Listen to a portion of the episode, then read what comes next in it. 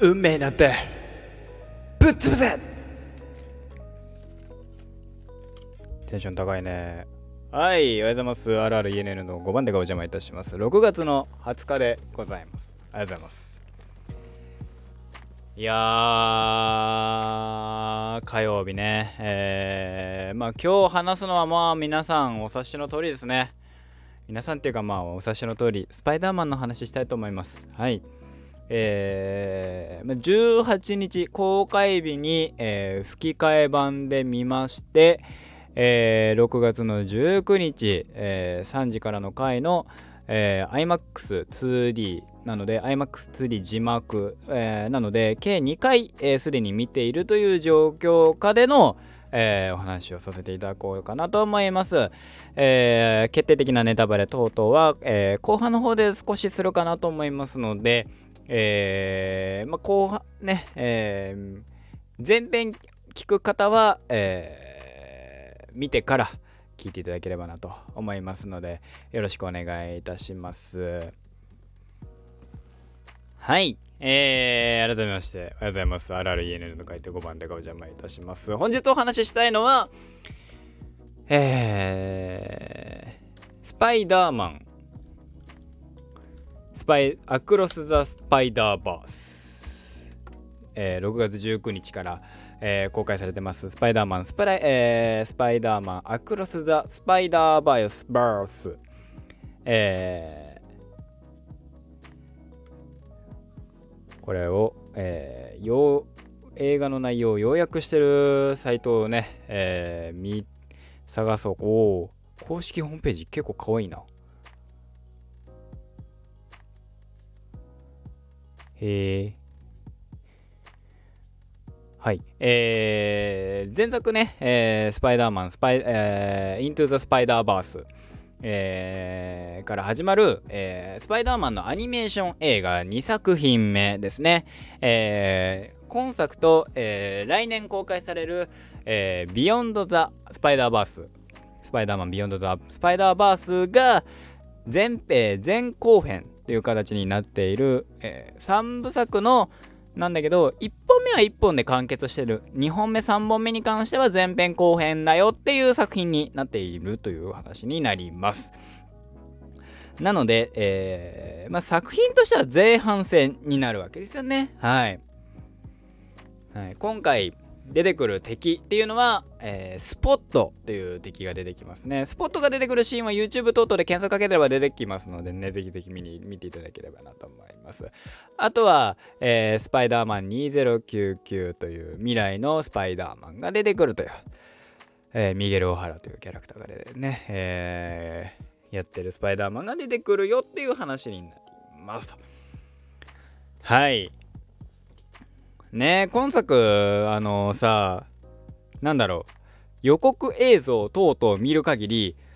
スパイダーマン対スパイダーマンの話なのかな？みたいな。ねえー、っと吹き替え予告なんか見ればさかって勝手なことをするなこそっていうねえー、関さんのかっこいい声が聞こえるという話なんだけどえー、っとねま、ま、まず感想ね。まず感想。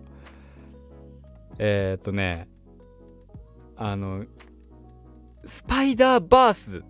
で多元宇宙。だから、あ、こんなのもできるよね。あ、そんなん確かに言われたらそうかもねとか、えー、いうのがね、非常に今作はね、面白かったね。面白かったんだけどでも正直この作品の真価が発揮されるのはこの作品単体でももちろん面白いんだけど来年公開の「ビヨンド・ザ・スパイダーバース」がかなり肝になります。かななるかなっていう感じがしますね。えー、アニメーション映画として、えー、一種のアート映画として、えー、やってることはいかついです。かなりいかついです。の上でただお話えっ、ー、と映像表現としてはえー、かなりいかついことを、えー、してますが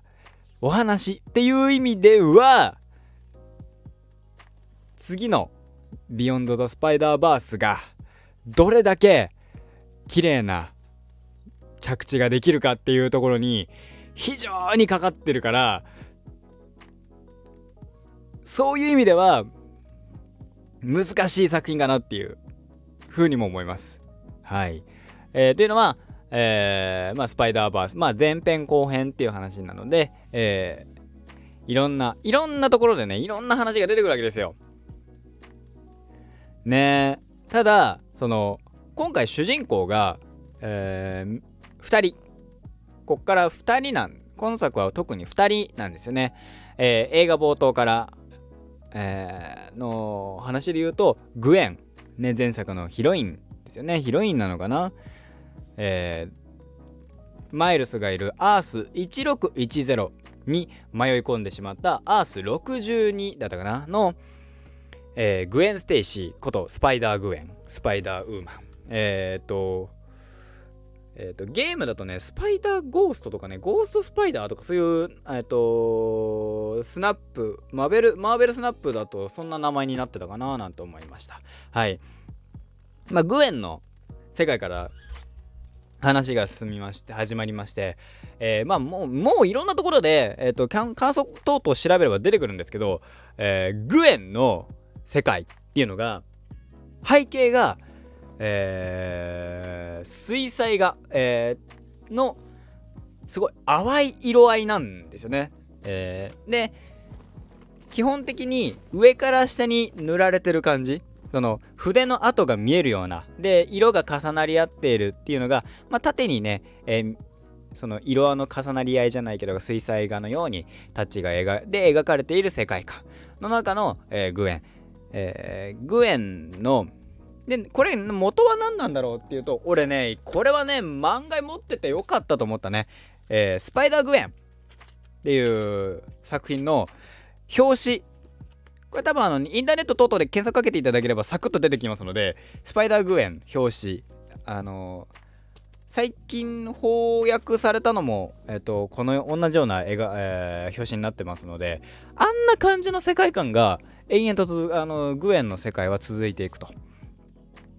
すごい淡い。ただ、すごくグエンはグエンで掘りがいのあるキャラクターで、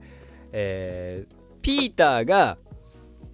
その中のピーター・パッカーが、えー、放射性の雲ですね雲に噛まれるんではなくグエンが噛まれてしまったと。でグエンが噛まれたことによってそうなんだよ確かにそうだよなっていうのは要はピーター・パーカーっていじめられっ子なわけですよね。えー、っとスパイダーマン、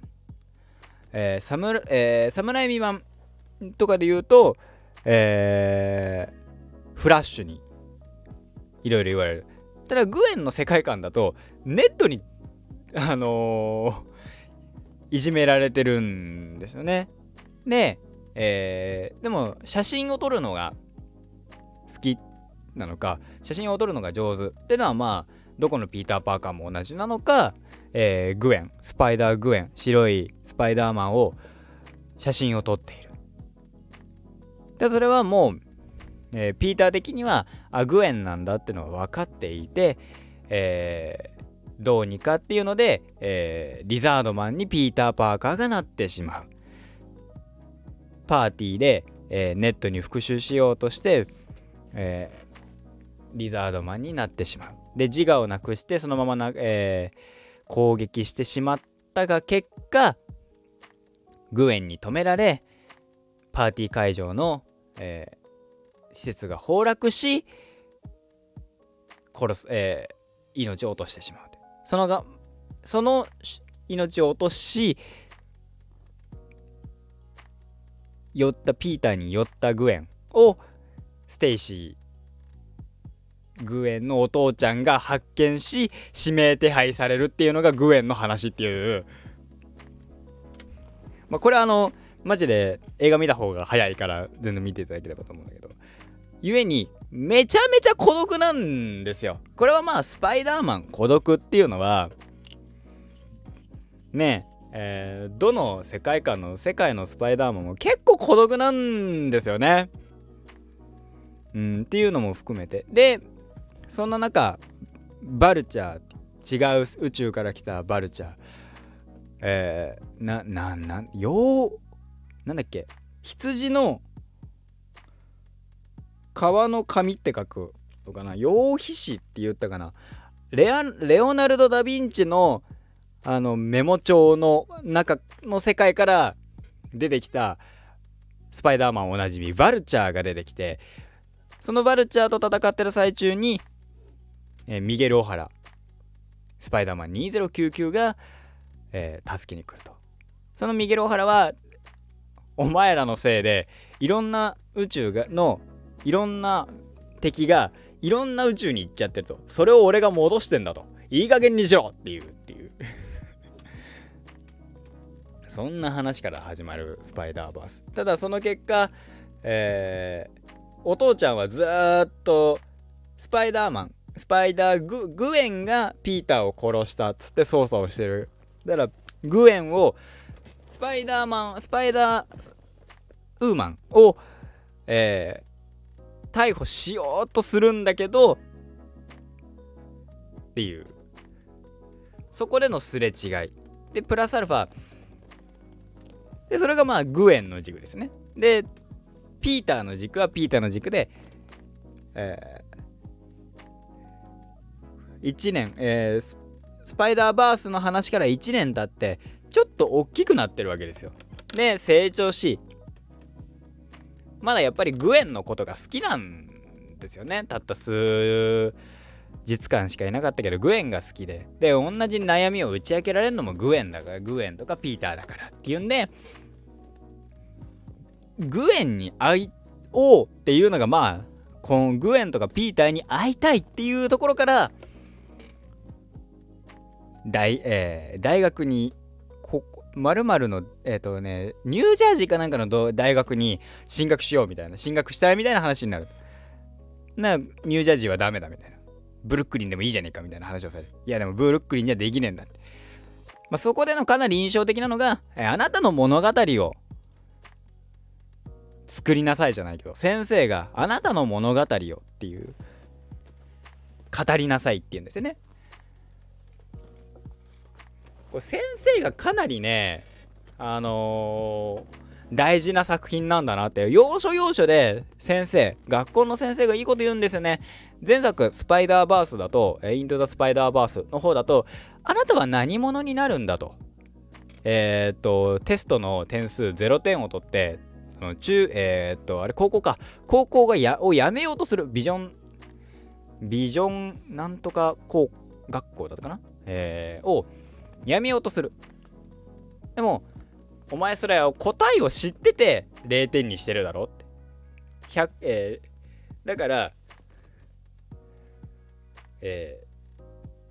ー、そんなんでやめられやめさせられると思うなよって。お前は答えが分かった上で0点。やめたいがために0点を取ったんだろってた。だ罰として、あの、あなたが何者になりたいのかっていうのを、レポート書いてきなさいって言われる。で、結果、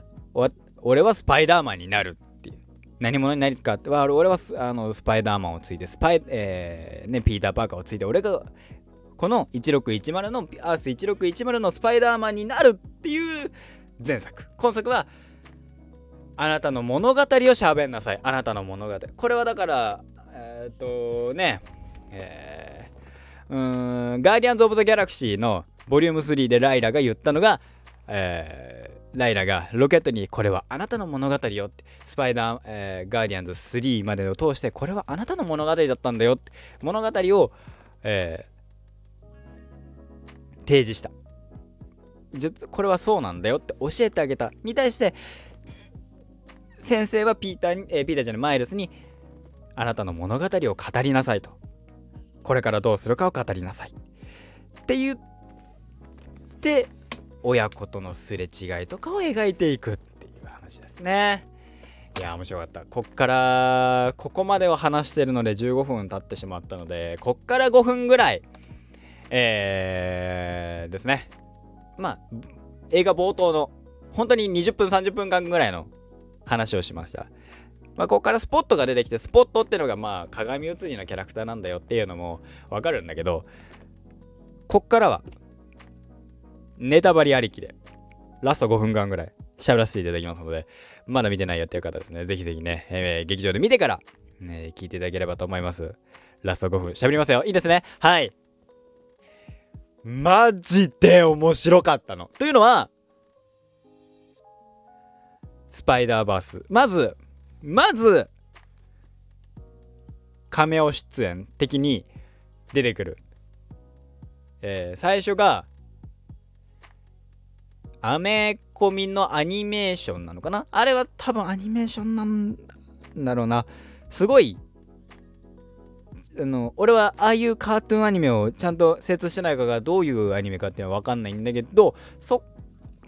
えっと「イントゥ・ザ・スパイダーバース」のラストのねえー、っとクレジット後の映像ではなっぽいよりもなんだろうより漫画チックな映像かなっていうふうにも思った。その後の僕はレゴのシーン。あレゴムービーでレゴムービーの監督さんでもあったからああなるほどこうレゴの映像入るんだって。でこれがなんか調べたところによるとえっ、ー、とファンファンムーファンが、えーと、前作「イントゥ・ザ・スパイダーバース」の映像を、えーと、再現したと。再現をした14歳に、えー、そのシーン頼んでいたよっていうのが分かった。えー、すげえなっていうところもそうなんだけど。でまああれだよね。あそこ。えっ、ー、とスパイダーソニースパイダーマンユニバースからヴェノムのえっ、ー、とコンビニだよね。に入ってスポットが顔を出していや私俺はあの多元宇宙のうんならうんたらこんたらだああだこうだ言うんだけどあのヴェノムに体勢ついちゃってるから全然ビビらないっていう あれな何さんだ何さんだっけ？ね。あのシーンとか最高だったし改めて1作目とそれこそさっき言った、えー、あなたの物語を語りなさいっていう先生、えー、あなたあなたは何者になりたいかっていうレポートを書いてきなさいっていう先生っていう1作目と2作目のつながりはもちろんこれ以上にもあって例えばスパイダーマンの能力に目覚めてえっ、ー、とジャンプ力を測ろうとして高い建物からマイルスが前作はマイルスが飛ぼうとする。でもビビっちゃって階段で降りるっていうし今回はお父さんがやってましたね。穴に飛び込もうとするんだけどビビって階段で降りる。やっぱそこは親子だなっていうシーンにもなるしラストシーンですよね。ラストラストの方で。えー、っとアース42に行ってしまったマイルスがえー、アーロンおじさんに捕まると。でそのシーン。サンドバッグに吊るされる。それはマイルス家は異分子はサンドバッグにぐるぐるにしなきゃいけないのかっていうレベルで吊るされてましたね。うん。いやあとはだからコービーのコービー・ブラウンスパイダーパンクのデザインとかあの全編いろんなスパイダーマン出てきた中で一人一人絵柄が違う。同じ画面なのに絵柄が違う。でも成立してるっていういびつさ。ゆえに実写映像が出たとしてもそんなに気にならない。実写のそれこそねえっ、ー、とプラウラーが出てきたりとかいろいろするけどアーロン・デイビス出てくるけどアーロン・デイビスだっけ？えー、ぜあのいろんな絵柄があるがゆえに実写が出てもおかしくないしゲームのねスパイディもいたしってドットのキャラクターもいたしとかただのサイもいたしみたいなあれが許されるっていうスパイダーバース。おかしいなっていうのとグエンのグエンのとお父ちゃんとの、えー、和解。はちょっとグッとくるものがあったね。覚悟を決めて。これが私のバッジなんだって。あなたあなたはそのバッジが似合うけど私だってやりたいことがあってや同じようにやりたかった。だけどそれをやるにはこれが私のバッジなんだっつって。重いなと。思いました。いやーまあ喋りたいことたくさんありますけどね。改めて1作目に1作目を見て見返して思ったこととか、えー、いろいろありますし。うーん。これはねでもね iMAX で吹き替え欲しかったなっていうのが率直な印象だな。あのめちゃめちゃいいんすよ。今回のミゲル・オハラの、えー、関さん。で俳優さんがそのムーンナイトの俳優さんなんだよね。ムーンナイトのも関さんがやられてるからああなるほどなとか思うし結構スパイダーマンのねあじゃああマーベルの、えー、キャストを結構マーベルとかあそこら辺のそのキャストさんを結構流用してるんだなとか思ったけどね。全体通して。非常に非常によくできて非常に面白い作品だったね。グエンが可愛らしいっていうのもそうだし、えー、可愛くてエロくてっていう。ビヨンド・ザ・スパイダーバースがどうなるか。非常に楽しみなのと思っております。そしてあの なんだっけ？えっ、ー、と江口拓也さんがやったキャラクターを最後あの違うえっ、ー、とユニバースに送っちゃったんだけどさ。グエンひでえなと思ったのがまあもちろん帰ってこれないようにっていう意味でさあのポータルを作る腕時計を奪うんだけどポータルを作る腕時計外すと体内のあれが制御できなくなってバグるんでしょ？じくじくだっけ？するんでしょ？あれグエンひでえなと思って見てましたね。はい。まあ、そんな感じでスパイダーバースえー、っと1作目2作目通して非常に面白かったんじゃないですか。ただただやっぱり話として一つおんいろんな軸があってえー、っとカミングアウトをするって親にカミングアウトをするマイルス、えー、親と和解をするグエン。ただスパイダーバースの物語、えミゲル・オハラタのいざこざスポットのいざこざそこに関しては全くもって解決してないがゆえにすごく次回作次回作が本当に落としどころとして必要になると。スパイダーマンは孤独でなきゃいけない。スパイダーマンの物語いわゆるベンおじさんスキップの話にベンおじさんのベンおじさんメイおばさんの周りの話ステイシー警部の話含めてそれを受け入れない。でもある意味もう受け入れている。アーロンおじさんが亡くなったところを見ている。マイルスはもうカノンイベントは超えているんじゃないかっていう話もあるけどもそこに対してのアンサーとして新しいスパイダーマンの物語をどう紡ぐのか納得できる形で終わらせることができるのか僕はそこは非常に楽しみにしたいなと思います。5分だけと言いましたが10分になりそうなので今回はここら辺で終わりたいと思います。はい。非常に面白い作品でした。また次回お会いいたしましょう。ここまでの間私 RRENN と書いて連絡を繰り出しました。また明日。おやすみなさい。